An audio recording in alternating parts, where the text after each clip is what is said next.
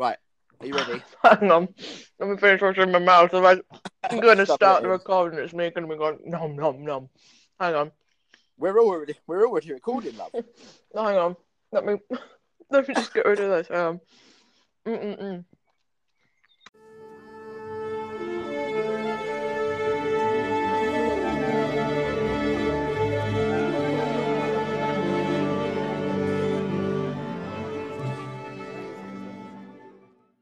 Okay, let's go. Okay. Hello, teaspoons, and welcome to the Fork and Spoon podcast. This is a very, very, very special episode today. We are going to be talking about Avengers Endgame. Um, I'm minus Estelle, but plus another Butte.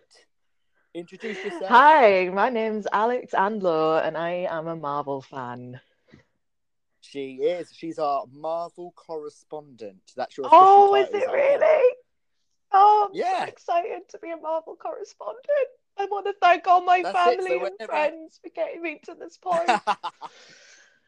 Yeah, exactly. Lovely. So whenever um we, a Marvel film comes out, we'll have a Alex correspondent going over to our correspondent. I don't know what's going on. I have no idea. I'm losing my mind. Brilliant. So we're here to talk about the uh, Mhm. Endgame, which came out on Thursday. I saw it on Thursday. When I saw it on see it? Sunday night. Okay. What was the screening like? Like, right, I've been to see God knows how many big blockbuster film releases at major cinemas in the UK. I have never, the cinema was packed for one for five past eight at night. I have never seen a British cinema clap and cheer as much as they did in that screening. sure. It was like being at a concert. It was mad.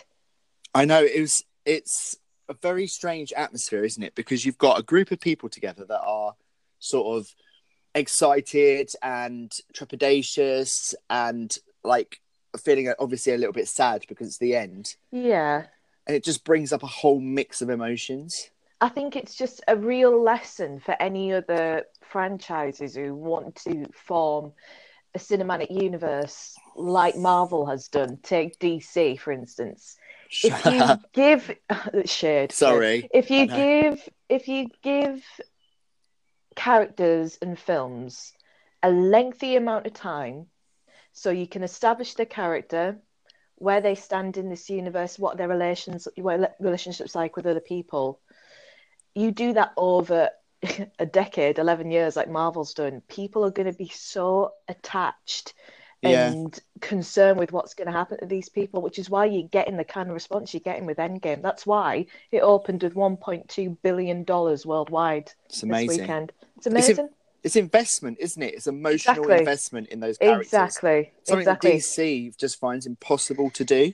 It's. I think it's because they're just too concerned with getting them out, not being too concerned with the quality, just trying to get the numbers in. I think that's their main concern at the moment. I'm Yeah, sorry to also- throw shade. I love DC. No, I love then DC Comics.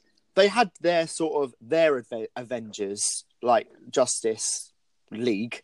Yeah, but, but because they didn't give their characters enough time to get Yeah, accustomed with audiences, it failed spectacularly in my book. I didn't even know anything about Aquaman, for example. Exactly. Yeah. Do you know what I mean? Like, I didn't care, and the special effects in those films are just terrible when you compare them to Marvel. Yeah. Yeah. Okay, so Okay. let's start at the beginning. Now, Mhm. I've already given quite a lot of my thoughts in this week's podcast about Endgame, so Right. I'm going to um, fire questions at you, Okay. and um, I would like you to, you know, give your opinions. okay. I'm ready So- whenever you are. It's a bit of a cold opening of Okay. the film Mm. with, you know, Hawkeye there with his family. Yeah. What did you think of that opening? Uh, well, I, I kind of knew it was coming. Um, looking at uh, the trailer when Hawkeye becomes, oh God, is it Ronin his name? When he turns dark, I can't remember. Um, I kind of yes. knew something must have happened to him to cause him to go out and be a mercenary, basically. Yeah. So I kind of knew that was coming, but God, it was like a sucker punch to the chest when he turned around and his daughter just disappeared, and then he turned around the other way and his two sons and his wife had disappeared. Sure. Um, really well handled. Jeremy Renner was on fire in this film. I agree. Another really, really key player over the last. Well, his first appearance was in Thor, so that's nearly ten years ago. Yeah. Um, it was he did really, really well, especially in this first scene. Really choked me up. I mean, he's a his character was sorely missed in Infinity War. Yep.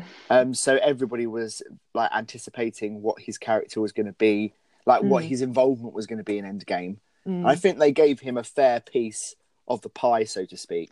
Yes, I think they did too because uh, his performance and his character is really reliant on what happened to Scarlett Johansson's Black Widow. Um, Yes, so we I can- think if they, they Spoiler got- alert: we can Sorry. spoil as much as we like. Okay, good. Um, I think they had to re-establish their relationship because it's been a while since we've seen them on screen together, Mhm. and that was um, Age of Ultron, which was in 2015. Wow, really? I think so. So it's been four years since we've seen them on screen together. Yeah. And uh, I think re- having to re-establish their relationship by having Natasha going out to find Clint um, in the circumstances they're under um, really kind of cements the kind of relationship, like brotherly sisterly relationship they've got going on. Because Yeah. when this, when do you remember when they started out in Avengers and everyone thought, oh, they're going to end up together, but then Yes. Joss Whedon turned that on its head and had Natasha paired off with Bruce Banner. Yeah. Um, but I really like the dynamic between those two, and I thought both Scarlett Johansson and Jeremy Renner knocked it out the park in this one. I agree. What happened in Budapest? Mm. Well, that's what I hope we're going to find out because it's not the last we've seen of Scarlett Johansson as Black Widow. A Black Widow solo film is in the works, um, and that's going to be coming in Phase Four, which they're going to make more announcements of in 2020. Um, Oh so goodness, I'm so long. hoping. Oh, I well, hang on a minute. 2020 is next That's year. next year. We're getting It's- old, man. It sounds so far away, but it's like literally half, nearly halfway through the year already. I know, I know. oh my so goodness. Black Widow solo films in the works, and I'm wondering whether that is going to be what happened in Budapest stays in Budapest. I hope so. So let's let's forward it on a little bit. So Yeah. we um, get to the scene when, excuse me, Captain Marvel arrives hmm and basically says that she can locate Thanos, Yes. and then they do, and then they find Thanos. Yes. I mean, how how much was your jaw on the floor during that sequence? Um, do you mean the bit where they actually find him and they do what Yes. they do to him? And they do what they do. I, yeah, they I his head was- off. There you go. I said. Yeah. I was just like, oh, okay then, okay. Yeah. But um, it seemed right to have Thor be the one to do it because, like Clint in this kind of way, he's lost everything. So he's lost his mum, his dad, his brother, and half his kingdom, basically. Half Yeah. his uh, people have been lost to the snap. So he's got nothing else to lose. So I I actually see- thought that Thor killing Thanos was actually put in there to pay off his plot line in Infinity War because he spent so much time on that planet trying to make that like axe yeah, to to kill him, and Mm. that sort of whole sort of plot line took up most of Thor's time in Infinity War. yeah. I think that was a nice little payoff for that as well. Yeah, it was. It was. oh, You should. uh, You should have gone for the head. I went for the head. Yeah, So exactly. uh, yeah, it was a nice little tie up. But um, I thought in those opening scenes, Chris Hemsworth barely says a thing. As Yeah. Thor. He said he says like, "I like this one" to Captain Marvel, and that's pretty much it. yeah, Um, he looked like I hadn't seen Thor look like that before. He just looked so done, so yes. shaken by what's gone on um, that it only seemed right for him to be the one to come in and off him if they had to do it that early. Um, Well, that's a nice I- little segue into um, the next twist that had my flo- jaw on the floor. That's my Mhm. new phrase. It's my catchphrase now. I'm getting it on a t-shirt and everything. Um, is five years later. Yeah, I think it seems fair. It keeps the plot going for the most because when you have an event like chopping off the main villain's head, you you think, where the hell are they going to go from here? So it only seems right to have that amount of time pass Sure. to let the characters settle and process for themselves and to let us process what's been going on over five years. Um, we can see some real development and it keeps the plot pushing along really nicely. So I can see why they did that. Yeah, I agree, and and it goes with the link that you said that you've never seen Thor like that before. Yeah. Well, we've never seen Thor look like what he looked like five years later before. Yeah. Um, I'm in two minds about um Me too. Drunk I know what Thor. you're gonna say. Um, it certainly it was very funny at points. It certainly follows on his like uh, writing progression from Taika Waititi's Ragnarok, but I'm just a little bit uncomfortable with the representation of what is clearly PTSD or some other traumatic mental health disorder Yeah, being displayed as an overweight alcoholic gaming loner.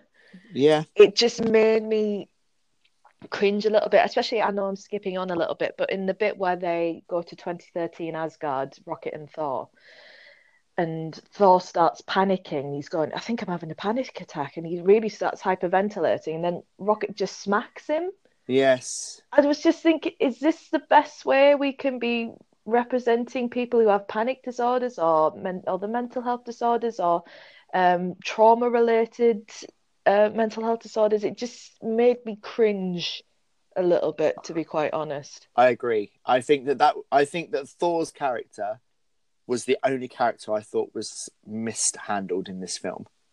Yeah, yeah. I mean, some of the punchlines were like uh, having Tony call him Lebowski made me wheeze laugh. Like I was in the middle of drinking and I was like, Yes, ah, that that made me laugh so much. And but some of the bits, like where he's explaining what the Aether is to everyone, and he starts going off in a tangent about Jane, yeah, and then he was like, "I'll have a Bloody Mary." It just made me uncomfortable. yeah. I agree. You know, it's it's 2019. We know, or we're starting to understand how to talk about mental health and how to represent it effectively on camera.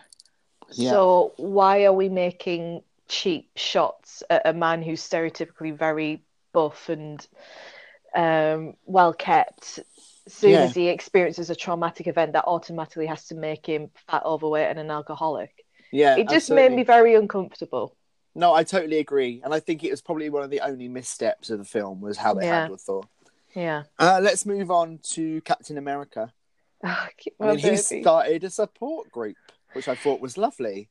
The, this is how you do it. Trust Captain America Steve Rogers to show you how to handle traumatic events properly. Yeah. I thought that was look that's such a cap thing to do, and there was a lovely cameo. Um, I can't remember which Russo brother it was, um, but one of the directors makes a cameo. yes, he plays the the guy who talks about the only he's the only gay character in the film. Yes, yes, Talks about um his husband yeah, um Yeah. being one of the people that disappeared in the snap. yeah. I thought it was So- a lovely touch. That was really nice. Um, and also someone else in that scene. I can't. This is me being a really bad fangirl here. I'm sorry. Uh, another member of the support group in the scene is the creator of Thanos. oh, really? Yeah, I can't Oh, remember that's so name, cool. but yes, he's in that scene too. That's great. Just to give a little bit, we've talked about like mental health, gay representation in the Marvel films. Mm. Um, not really much apart from that one character in the support group who we never see again. Yeah, But- I mean, an argument could be made for um, oh, flipping heck, Bucky? name? No, not Bucky. In Ragnarok. Oh goodness me, what's his name? Not the Who? collector. Oh, the guy who um who's played by oh god, I'm gonna have to Google it now. It's gonna bug me. you know who Jeff Goldblum. Jeff Blake Goldblum. Yeah, yeah. Yeah, what's the name of his character? Look, it's going to bug me. Hang on, let me Oh, Google God, it. It's going to get hold of it. really bug me. Hang on, cast. I've got all my Blu-rays in front of me and I can't find Ragnarok. Where was he? Grandmaster. That's the one. An argument could be made for him, especially seeing how he flirts with Loki. Um, Yes. And also, I think an argument could be made for Loki being maybe a little bit queer. yeah, yeah. Um, I think that's I think that's interesting. But I like, like that- you, like you said, it's not an outward "I am gay" representation. It's all subjective. it's all in the script. Yeah. It's talking about relationships So- and husbands and stuff, which is nice. it's yeah, it's a nice push forward. They could go further. Yeah, I, I mean, think- as a gay man, skipping really forward at the moment, but there is a reason why. At the end of the film, when Bucky and, and are standing looking at each other, I was just Mm. like, kiss, kiss, kiss, kiss. I was praying for it, but it didn't Yeah. happen. Never No. mind. Never mind. Um, yeah, who we missed? Who we missed out? Oh, of course, Iron Man, Mm. Tony Stark. Has Again- a lovely story arc in this film. I thought. Yeah, at the start of the film, um, He returns. I was yeah, I was shocked. Like they've obviously done some CGI work on Robert Downey Jr.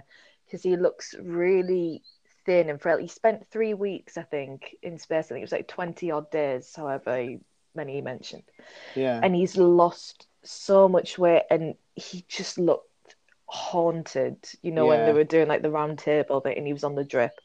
sure. Um, really well handled from Robert Downey Jr. The line when he first steps off um, the ship and he goes, I lost the kid.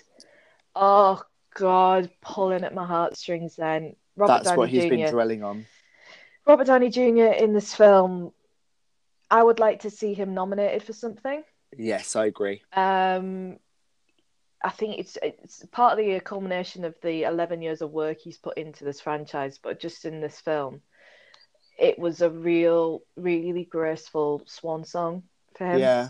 Of course, he has a, um, later on we see him like making home with Pepper and with the daughter. Morgan, Morgan, Yes, Morgan, his daughter. yeah. Which is It was interesting lovely. to. I I think it was a real shock for everyone to see him have a little girl. But um, Morgan Stark in the comics is originally Iron Man's cousin, um, and he's a boy, okay. and uh, he's used basically as a pawn to try and uh, get Stark Industries off Tony Stark and kill him, basically. Um, so I am, for one, now they've brought Morgan in and she's survived the events of Endgame. I'm really interested to see if there's a way to bring her into the MCU. what make her Iron Woman? Potentially, yeah, if they don't do it with Don Cheadle's War Machine, if he doesn't take up the mantle. Yeah. because I'd like to see him do it actually. But yeah. I'd be really interested to see if she could, because obviously she was watching her dad come up with the um, knack for the time travel, which I'm not about to explain because I still don't understand the time travel schematics in this film yet. But she was watching her dad make this knack to get it to work. What if she, in the future, um, finds a way of doing it for herself and she then travels back to be a part of the MCU we know now in 2019? I think that would be an interesting way to go. Absolutely. Yeah. So hold that thought because I just want to talk about Hulk for a moment and then I want to come back to that thought that you've just given. okay. So Hulk, when I first saw him, I was like, what? What's Professor happening? Hulk is here. Um, Professor I, was, Hulk. I was really surprised to Yeah. see him like that. Um, He's I think that's because Banner, from- half Hulk. yeah, from the um, the trailer, they only used like footage from the first 20 minutes of the film, so it gave me the impression that we were going to see a lot more of Mark Ruffalo, but it was Professor Hulk. Yeah. Um, it seems like a natural progression. Again, everything in this film is following on from somewhere really clearly, and I like it. Um, I'm looking forward to seeing what happens to him in the future. I can see um, him becoming a lot like Kelsey Grammer's Beast in the X Men franchise, sure. in that uh, he's more of a a power a, a power um, knowledge figure, not necessarily a power figure unless there's big fight scenes, and then he He's the science because man in the background. yeah, yeah, because Mark Ruffalo's not old by any stretch of the word, but like Robert Downey Jr., I think they're both in their fifties now. Yeah. Possibly Mark's nearing the end of his contract. I think he might want to take more of a back seat. So I can see him doing something like Kelsey Grammer, where he can pop up every now and then if he Sure. wants to, because he's just in this um, uh, what's it called, motion capture suit now. He doesn't Yeah. have to do any of the legwork in terms of stunts because that'll be all CGI'd. So I can see him progressing like that. Um, and obviously at the end of the film, he's really injured having performed the snap. Um, Yes. His arm looked really done in, so maybe he will be taking a back seat for the next few films, but we shall see. Yeah, so just to talk about Hulk, there was one thing that I was a bit confused about. I might have missed it because I was a Mm. bit like looking at the Bruce Banner Hulk combination and just looking Yeah. going, Ugh. Yeah. Um, So in Infinity War, Hulk Mm. refused to come out and help with the battle at the end. Yeah. Why was that? I think it's because he'd been beaten up so badly by Thanos at the start that he was embarrassed. So he was just like, I'm not going to do this anymore because I know I can't win. So you're on your own. I think that was Thor's, uh, Oh, Thor's- so, Hulk's he, reaction. So he's protecting himself, basically. Basically, yeah, he'd been beaten. Do remember right at the start? Yes, when they're Um, on Asgard's ship. Yes. he's- and he's he being- got pummeled by Thanos. So I think Yeah. he was just embarrassed. Because there was a line in Endgame um, where Bruce said something, or Professor Hulk said said something along the lines of, I got my ass kicked twice, I lost twice. Um, Yeah. So that's probably why he didn't come out and help. Selfish Hulk. Yes. Oh, good. Okay, so let's go back to that thought that you were saying about um, maybe, you know, some time travel shenanigans going on Mhm. and then going back into the Marvel universe that we know it in 2019. Yeah. Do you think that there is much point of going back over the Infinity Saga at all? You now mean that Endgame has happened, do you think that you know there's any point of do telling stories from like this, from Iron Man up to Endgame in in that universe, um, or do you think that there should be some progression and we should move on now, and get over No, the I, th- I think we should. I think we should. I think we should move on now. Um, certainly, I've been looking at possible um, ideas for Phase Thor. Um, Phase Thor. I keep saying Thor instead of Thor. Phase four. Well, we'll talk about that. At the end. Phase Four. Um, they've been pretty shy on the announcements, so it's up to anyone as to where they're going to go with the MCU. Really, um, like obviously we won't be seeing Iron Man anymore. No. We won't be seeing Captain America anymore. Um, Well, we'll be seeing a Captain America. we won't be seeing Steve Rogers Captain America. No, yeah, yes, yeah. we will be seeing um, Sam Wilson Yes. Captain America, Anthony Mackie. Yay. Yay! That's great. Okay, so let's jump back into Endgame. Mm. So, um, if you think about it, the whole universe was saved by a rat. By a rat. Yeah. because if that rat hadn't walked over the controls of the quantum machine, it would not have brought Ant Man back, and therefore we would never have had the time travel scenario. I know there's going to be loads of fanboys on YouTube complaining about how weak that was, but I just had to laugh. I thought it was brilliant. Yeah, I can imagine a lot of people at Comic Con, their cosplay is going to be the rat, The rat. the rat from Endgame. So, Ant Man comes back. hmm Um, obviously, for him, it's only been what did you say, five hours? Five hours, but for us, it's been five years. Yeah. What did you think of how they progressed his character? I love Ant Man. I don't know. It's just because I've got a real, real thing for Paul Rudd. Yeah, But, yeah. Um, yeah, like I say, I'm still trying to work out the science of it. I haven't watched that much of Ant Man or Ant Man and the Wasp. They're Sure. not my favorites, um, although they're good films. Um, so I still don't really understand the Pym particle. Um, oh God, what's the name of the thing they travel through? It's just gone. I just call it the quantum machine. Quantum, quantum realm. Yes, the quantum So realm. it's, I still don't really understand the knack of it. So I was just happy to sit back and enjoy them coming up with the time heist scheme when they were naming all the different time travel films like Back to the Future. Yes. very funny. Um, Bill so I was quite, yeah, Hot Tub Time Machine. I was happy to just sit back and enjoy it, but I know there'll be people out there who'll be already ripping the film to shreds because such and such wasn't a correct uh, scientific way to go about displaying time travel. Those people have far too much time on their hands. well, I'm one of those. um, I've obviously loved time travel stories since a kid, being a huge Doctor Who fan. yes. But even this was very complex for me. Hmm? You know, the whole thing about if they went back and, you know, at one point they suggest that they go back and kill baby Thanos, which I thought was a bit nasty, but um, that it wouldn't change the future at all. The events would have still happened. It's Mm. the paradox, isn't it? Of you know, if you go back and kill, for example, Hitler, Mm, you know, how would you know about Hitler to go back and kill him? exactly. So it's, uh, there's loads of paradoxy things. I think they handled it quite well, though. I think I was a, I was, I was hanging on for dear life, but I think I got it. I love the fact that, remember the last time we did a little um, Instagram live stream? Yeah, Um, I dropped the theory of being like Harry Potter, where they go back and watch their past version of themselves. I'm so pleased I was right. Yes, you So pleased. Um, That was I- great. it was abs- especially the stuff in Avengers New York that was handled. That Yes. line, as far as I'm concerned, that's America's ass. That was That's just. I want. ass. I want that on a t-shirt. I mean, yes, absolutely.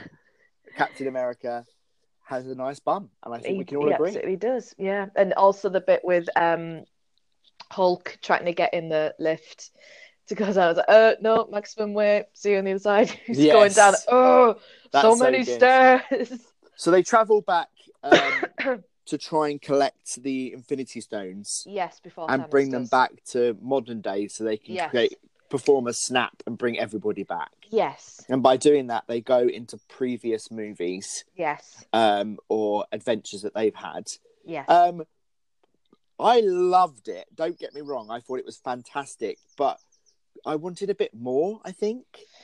yeah, Do you know what I mean? I- I, wanted them like, especially the bit, um, the part when um, they go back. Um, oh, where did they go? They went back and oh, where did War Machine? Where did War Machine go? Oh, um, I can't remember the name of the planet, but the planet at the beginning of Guardians of the Galaxy One. That's where they went. Yes. I wanted more of the Guardians' involvement there. I wanted to see them, you know, I wanted to Mhm.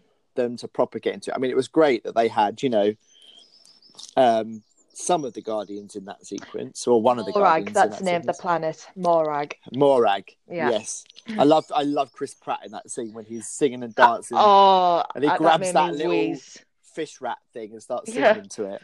But then the music cuts out, and you can just sing going, "Come and get love." Yeah, brilliant. that was so good. and then War Machine's like, so basically, he's an idiot. yeah, thought that was great.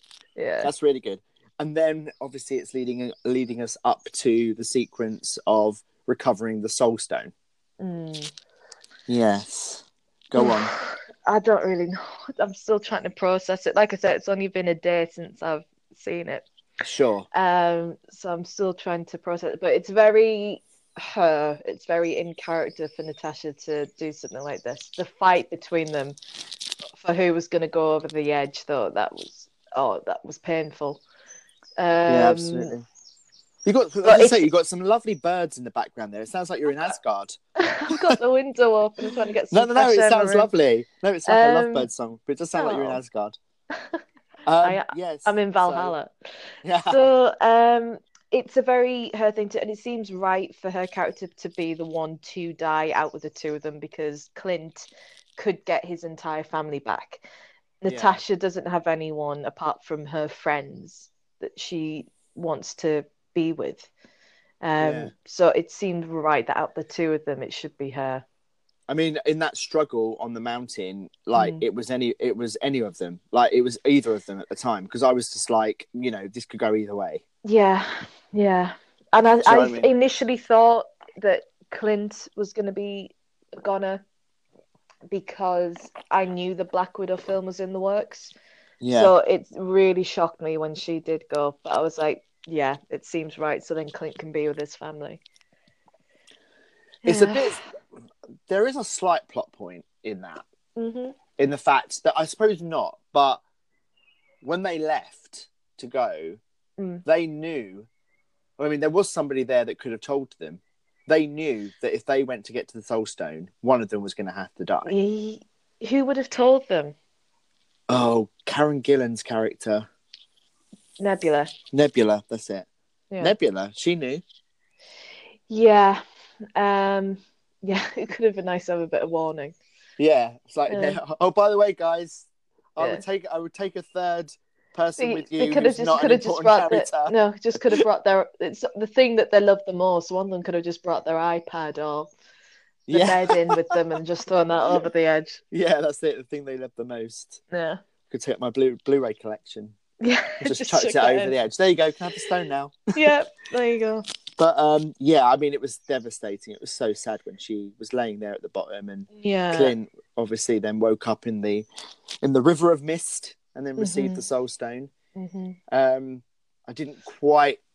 I mean, I still had hopes that she'd come back. yeah. I mean, Professor Hulk says at the end when he performed the snap that he tried his best to get her back. But, Yeah, um, but unfortunately, without no. if he wouldn't have been able to perform a snap and bring her No, back because he wouldn't have the soul stone. So it's a bit of a paradox there.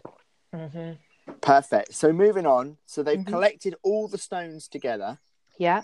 They bring them back to modern day. hmm They've got a glove. They've got yeah the sling thing. Yeah. Yeah. Hulk puts it on Mhm. and performs the snap. Yeah. Now, nothing happens to begin with, and everyone's a bit like, "Oh, okay, interesting." Something does happen though. I can't remember. Was it Ant Man where he goes to look out the He- window yeah, and he like what you can, like what you can hear at my window right now? He just sees all the birds have come back. That's it. You've just performed a snap, haven't you? Yes, obviously, I've just brought all the wildlife back to life. That's our You've, bedroom you performed a snap, and you brought the TV show Lost back.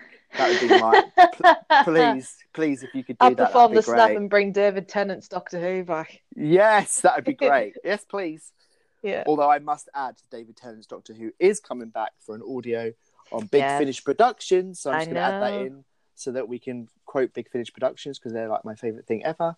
And um, yes, so Ant Man does walk. The sun is shining outside, which obviously represents like hope Yeah. that something's going to happen. And then, okay, I think we skipped too far forward. So, can you explain the whole thing about um, G- um, Gamora and Nebula and them going back, and then Thanos from the past finding out Yeah. the plan of So the Avengers from the future? her like one of her memory tracks in her head is connected to 2014 Nebula. This is Nebula. And Okay. when they're examining her, they pick up on this uh, footage of her with War Machine talking about getting the stones. Um, so now obviously she's suspect, and Gamora's probably thinking that 2014 Gamora's thinking, what the hell's going on? Um, I'm still that was the only part of the film for me that lagged a little bit, but I will say that Karen Gillan as Nebula was another standout for me. Yes. Um, she was brilliant. Um, it was the only part of the film that lagged. I thought they could have maybe skipped over a little bit. I think yeah. um, it did. I was after a while. I was just like, "Oh, come on, let's just let's just get back. Let's see him put the stones on. Let's get everyone back. Come on." I think that was part of it that made me want to, it to speed up a little bit. Um, it was good to have Gamora back as a her toughened original self. So I'm interested to see um, in Guardians of the Galaxy three if they're going out to search for Gamora now, what the relationship's going to be like between her and Quill, because obviously they're back to square one. The, Yes. Like she doesn't love him, um, as we saw when they reunited and she beat the crap out of him. Yeah. Um, so yeah, I'm interested to see how it goes. I'm still trying to process that bit because I'm still a little bit confused as to how their streams, like their memory streams, have been connected or Sure. merged. Yes.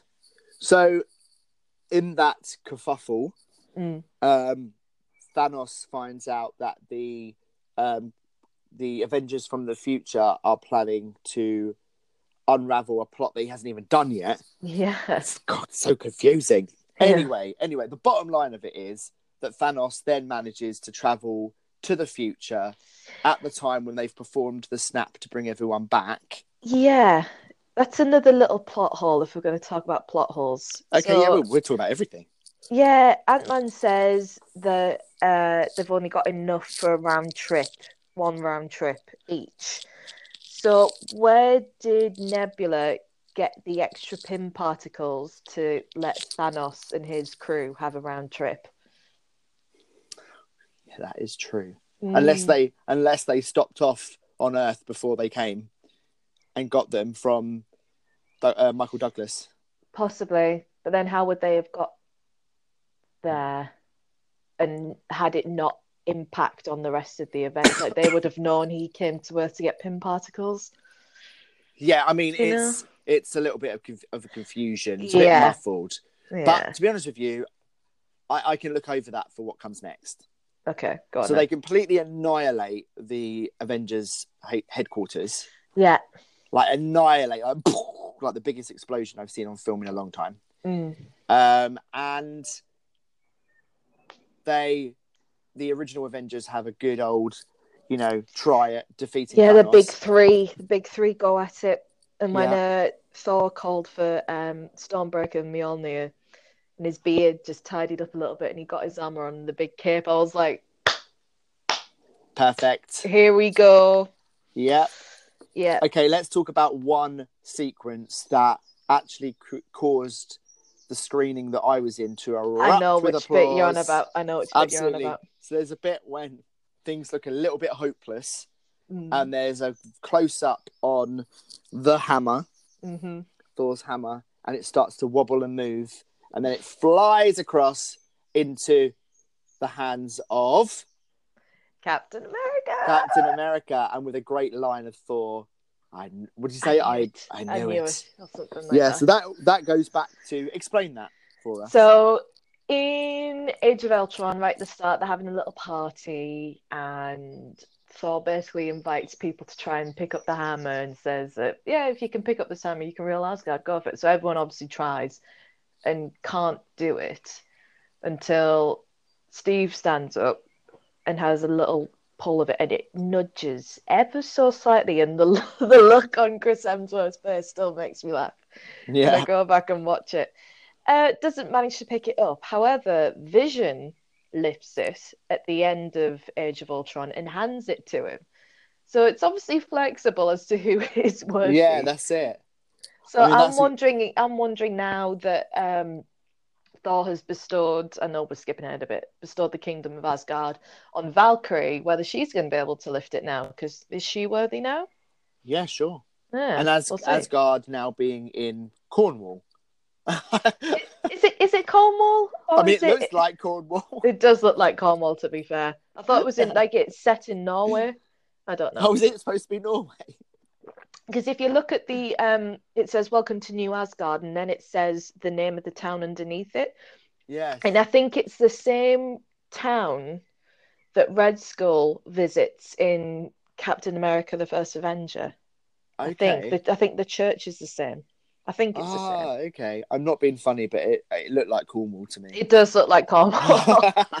With like all the shipping and all that sort Yeah. of thing. yeah, Um, yeah, Yeah, so a big, huge battle happens between the Power Three. yeah. Um, they are unsuccessful, and Steve, Captain America, is standing there on his own. and and his shield's think, I thought-. I thought, this is it. This is Steve Agona. He's going to Yeah. die. And then, go on. You can have You just it. You just see it. Captain America, Steve, on your left, and then it's Yes. just uh, Doctor Strange's portals. I can't remember what they're called. Start appearing to his left, and I was just like, I was making Yeah, a pterodactyl noise in the cinema. like, "Ah!" And I thought it was fantastic how the first person out was Black Panther. yeah, I thought that was so good. Shuri. Yeah, Yeah, and because like obviously there's a bond between the Cap and Black Panther. They're quite pally. yeah. So um, I love the fact that he was the first Mhm. to appear. And, And then, then Sam came all- flying in. Yep, and then all the port was open. Mhm. Um, the Guardians of the Galaxy, Spider Man, Doctor Strange.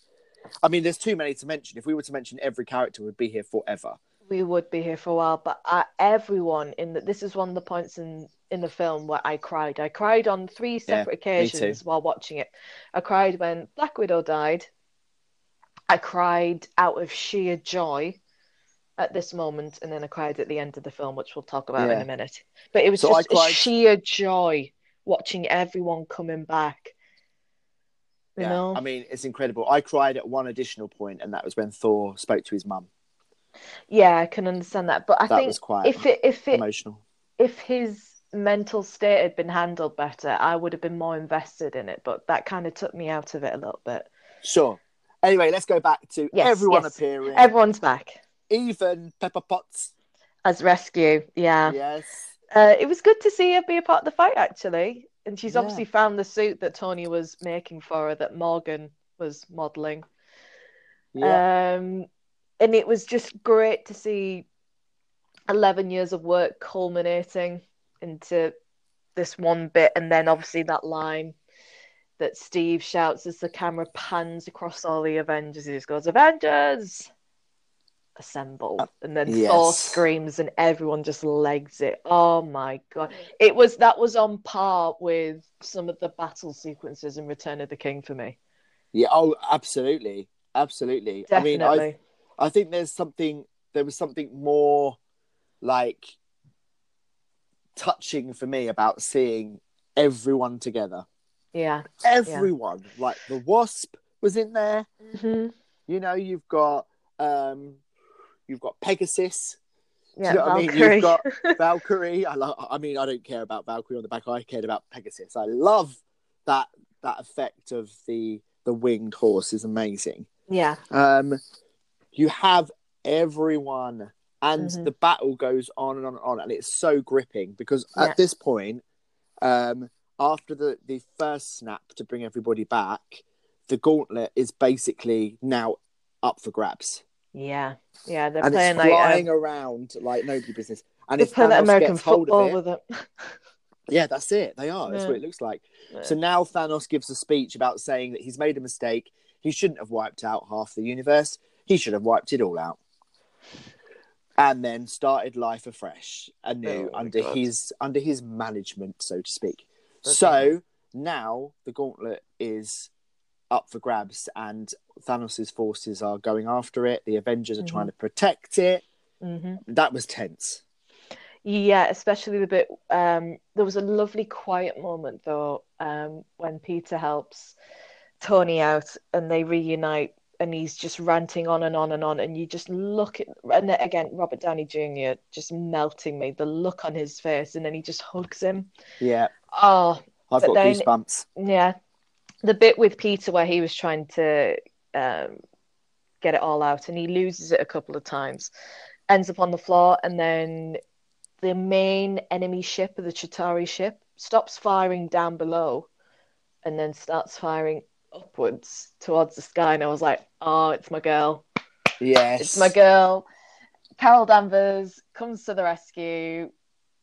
Basically Let- blows three holes. Sorry, did you want to stop and go somewhere? no, no, no, no, no. I, I, I thought you were going to lead into a moment, but I want to build it up because it was actually my favourite moment in the film.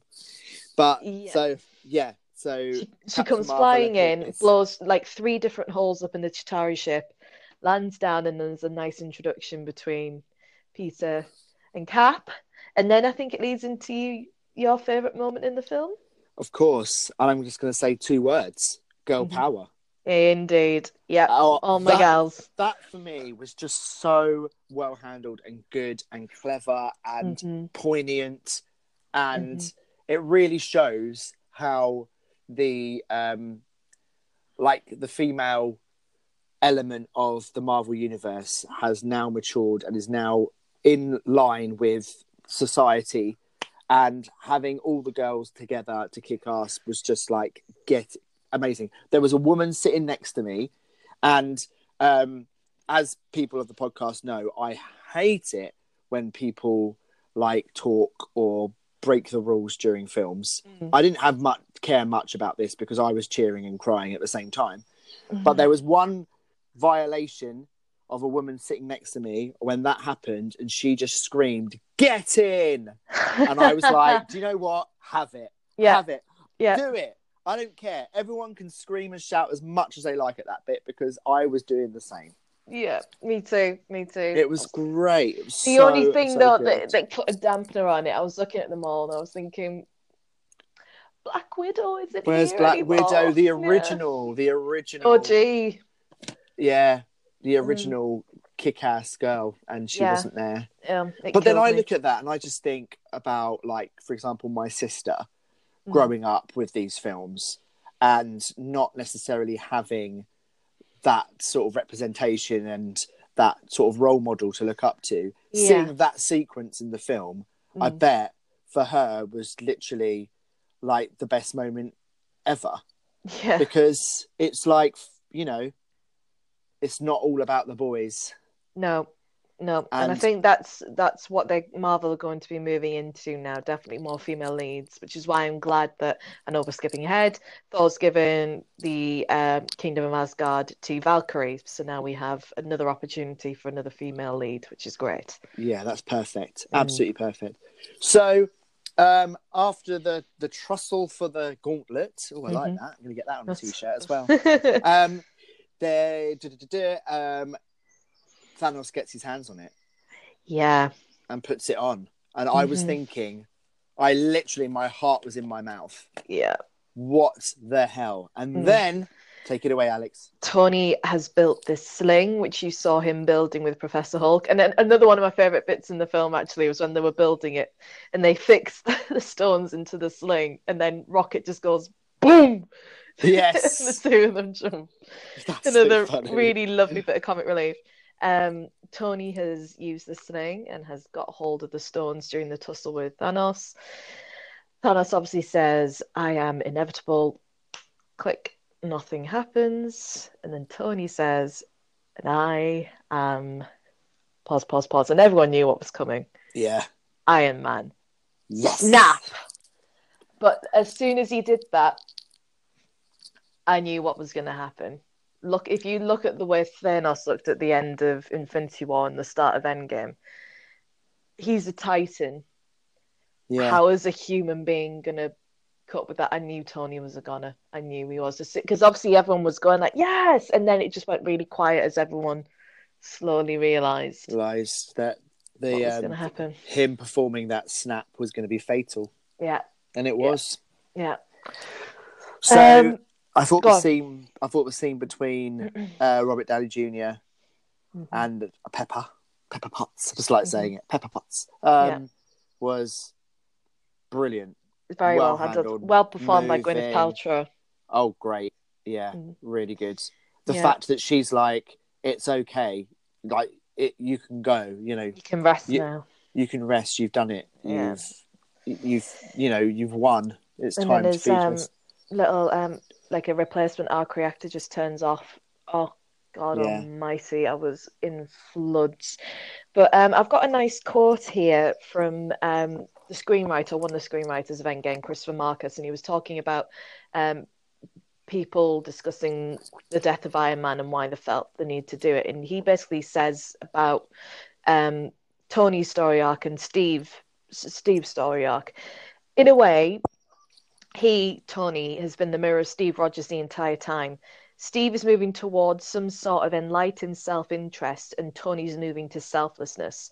They both get their endpoints, Yeah, um, which I, th- I thought it was beautifully handled for both of them, but especially Tony's death. Um, he's learned to be selfless as opposed to selfish as he starts out in Iron Man.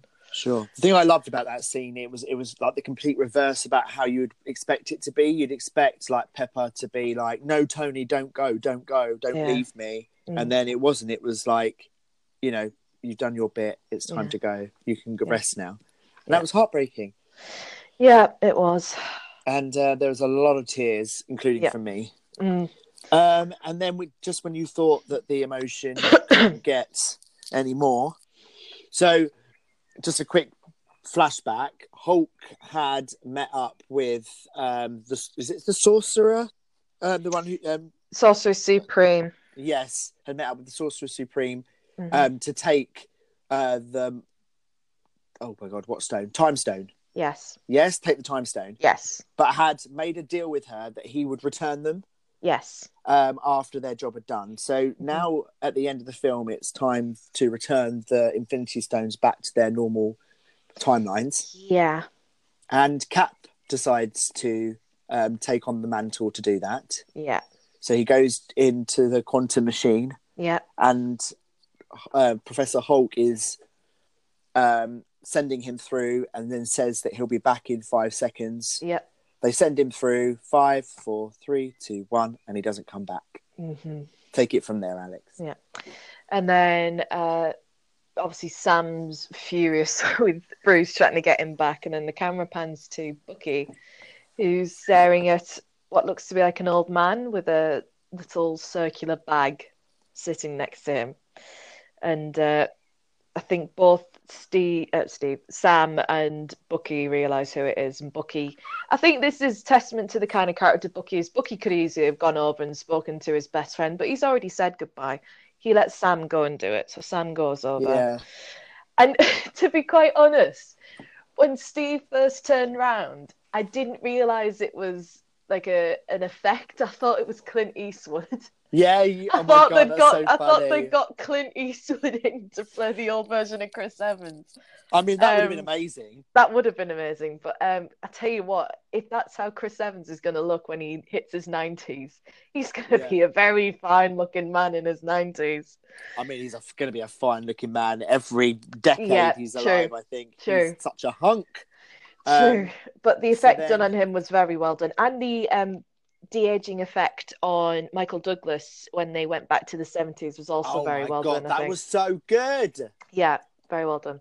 So um, good. and then obviously the conversation ensues between Cap and Sam talking about uh, why he did it and life, and then Steve offers Sam the shield, doesn't he? Yeah, Um, absolutely. which seems, I know it was up in the air as to who was going to take it over, whether it was going to be Bucky or Sam. I'm pleased it's Sam. Um, Yeah. First of all, I think Bucky wouldn't want to. I think he's too much of a loner to take up Captain America. Um, and also, I think he had his head messed with too much to want to take up such an important role.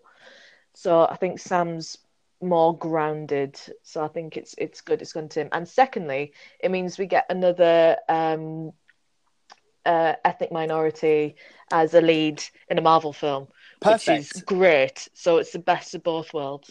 Yeah, absolutely. Yeah. Um, yeah, I'm getting a bit choked up even thinking about the last scene, like literally the last scene Mm. of the movie. We haven't even Is- talked about the funeral. Oh my god! Okay, The Blah, blah, blah, blah, Right, Go let's back a little the bit. last scene. Let's go back to the funeral then. Okay, so Yeah. this is Tony Stark, Iron Man's funeral. Yeah, I and think the, I think it was subconsciously skipping over that because I know how my how my tear ducts are going to react. yeah, I'm going to cry Um, again. the message, the message he'd left for Pepper and Morgan.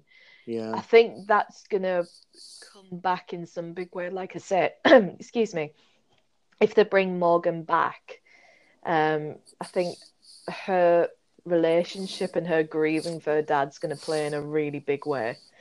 Um, but the actual funeral itself, having what I'm guessing was Tony's ashes put into the proof that Tony Stark still has a heart yes. statue.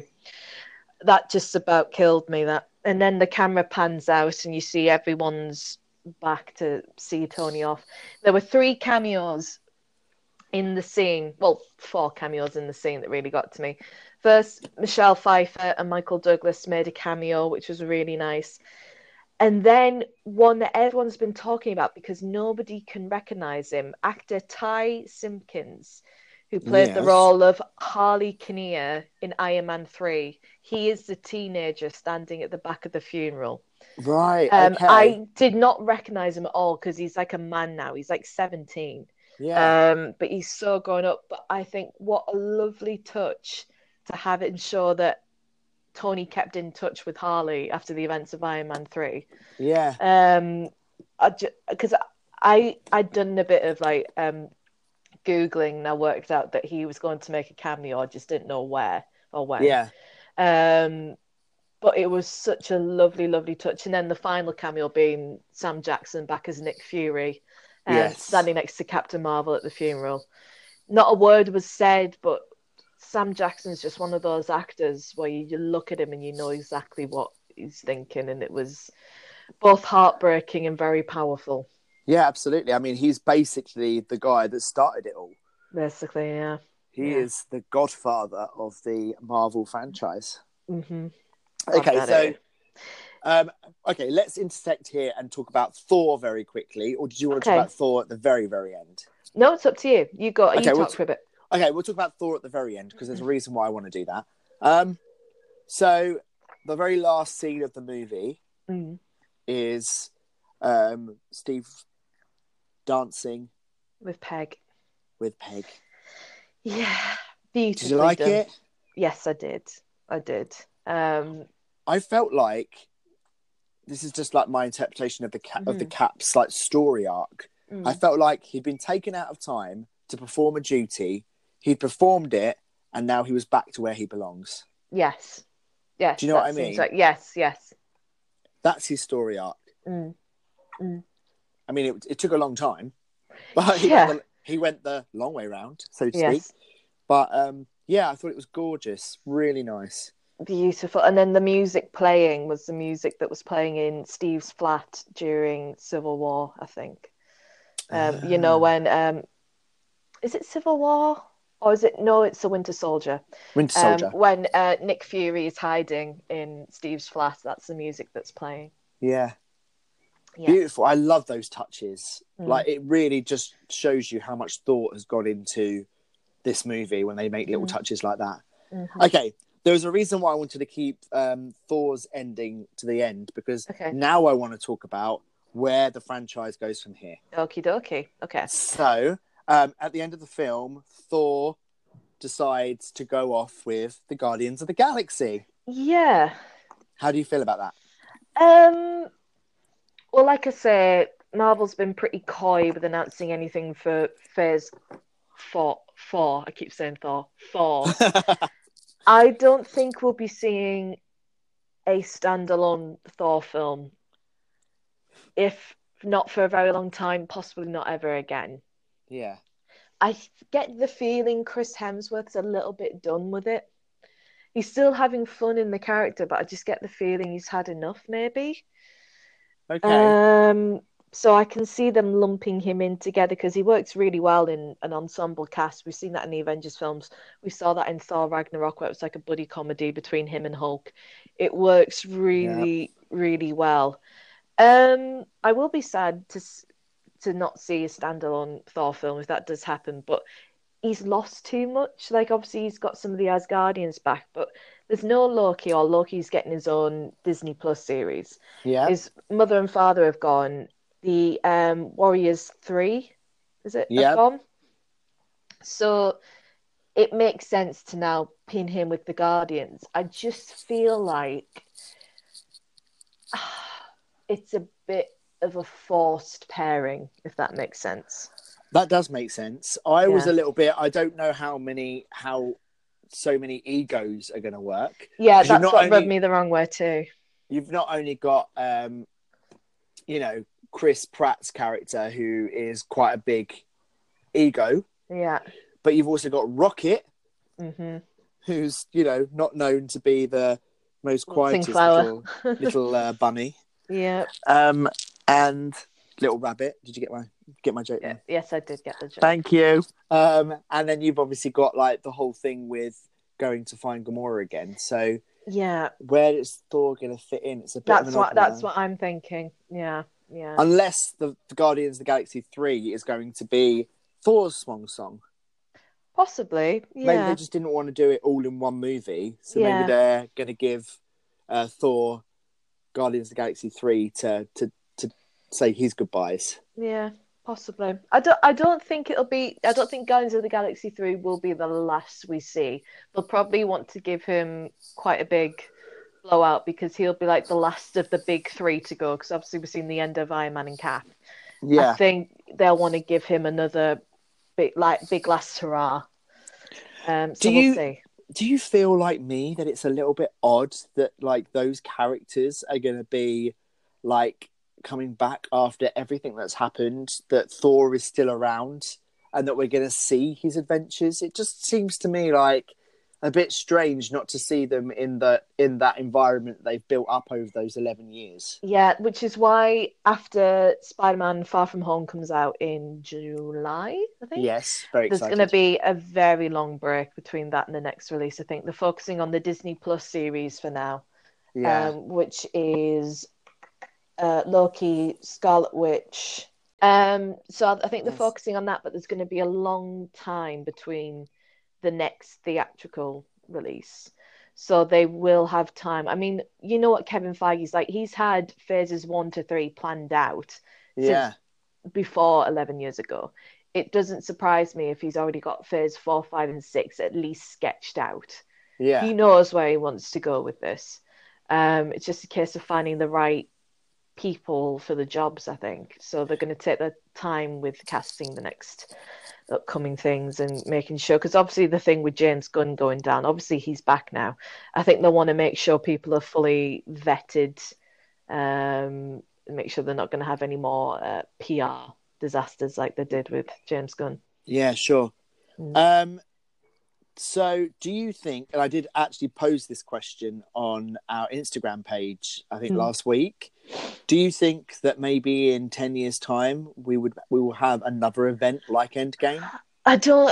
I saw your question. I don't think that they could equal or top that because I don't know whether people have that strong an affinity to new characters um, like the Eternals or um, um, the new uh, Asian superhero Shang-Chi. I don't know whether people will have that same kind of affinity with the big characters that Marvel Comics have been pushing out for donkey's years, like Iron Yeah. Man, Captain America, Thor.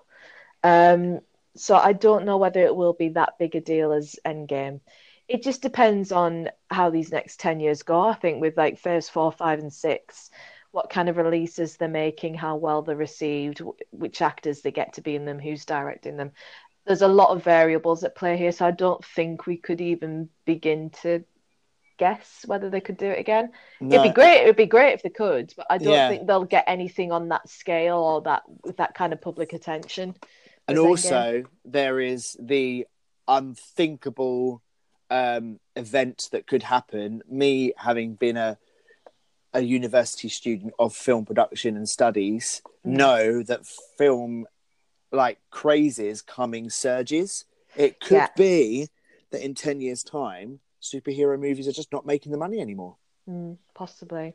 I mean, that is that is a possibility. So they're going to have to evolve and try and move forward with these movies to keep them popular and up to date. Yeah, yeah. Which they have been doing over ten years, which is why it's kept Absolutely. them so popular. So I don't see why they couldn't do it for another ten. I mean, to have depends on the 10 years of uh, keeping um, these films in the box office scoring high is an achievement in itself. Yeah, I mean, I think, you know, there are other franchises that do it, for example, like Star Wars Mm. or maybe even Jurassic Park to some extent, Mm. but not with the con- not with the output that Marvel have had.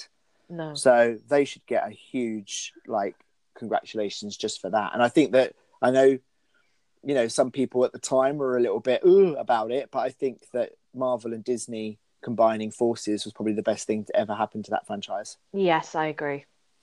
Yes. I agree. Um, what would be to finish off? What Mhm. would be your dream Marvel movie for the future? Um, so like what would DC are doing? I think is it with Gotham Sirens or Birds of Prey? I think it's Birds of Prey. Okay. I'd love to see a standalone film for the Marvel girls. Um, Yes. just af after having that taste of them all fighting together, it'd be lovely to have them buddy up for something that didn't involve the men. Um, it'd be really satisfying for me. Um, what else am I looking forward to? I'm actually looking forward to Shang-Chi and the Eternals. Um, Angelina Jolie is on board, um, and it's looking to be released in the early 2020s, maybe like 2021. So only two years. yeah. Um, I got director Chloe Zhao on board. Um, I'm really looking forward to actually because I'm now delving into more of the mystical side of it. Um, so kind of echoing back to Thor and the um, like the uh, like the gods of science or superheroes are coming into play. So I'm really excited for that. yeah. Excellent. Yeah. I personally would love to see, like, obviously from my own personal experience, the first gay Avenger. Yes. I would. I think it would. I think it would move um, things on so much more and so much quicker. You know, Who do you a- think? Who do you think would be the one to do it? Which character? I think it would probably might be a new character. I think. Yeah? Yeah. Could you not see maybe um Valkyrie? Valkyrie? I could definitely see Valkyrie. I would Yeah. like to see if Bucky has anything else to do with the franchise. I think I'd like to quite like to see Bucky go down that route. Yeah. Okay. Um, because he's gorgeous. Um, and yeah, I think that would be just a really good step forward. You know, like in this in this day and age that we live in, a Mm-hmm. footballer can't come out comfortably as gay, but a superhero could. I think that would speak volumes for young people. Yeah, definitely. I I think it really would, and I think it might c- cause that domino effect that could be Mhm. really beneficial to the LGBT community. Could you even see Captain Marvel doing it? I mean, yeah, that would be fantastic. I'd love Mm. that. It wouldn't I would surprise me if they did. Yeah, I mean that would be great. Yeah, I think it's probably either going to be Captain Marvel or Valkyrie. Yeah, or even, and I know this is really pushing it, and I know you're probably going to go, "Mm," but even Peter Parker. Yeah, but if you look at the trailer for Far From Home, they're really setting up his quote unquote relationship with MJ, which Yeah, um, sure. Zendaya is playing. Um, But you never know. There's been Mm, big, yeah. there's, there's been like bigger twists. yep, who knows? Mm. Who knows? Who knows? Alex, thank you so much for joining me I have loved this. This has been so much fun. Don't worry, because this is not the last we're going to hear of you. Oh, yay! we Will that be got Far From Home? It's going to be far from home, Yay! and you and I might even like sign a contract with you to come back as our Star Wars correspondent. Yes, So I'd love to. that would be great in December if we could you could come back and talk about episode nine. Would love to. Yay! It's been fantastic. Thank you so much. I'll let you enjoy you the rest of your me. Tuesday. Thank you very much. I will see Thanks, you soon. Alex. Bye. Bye.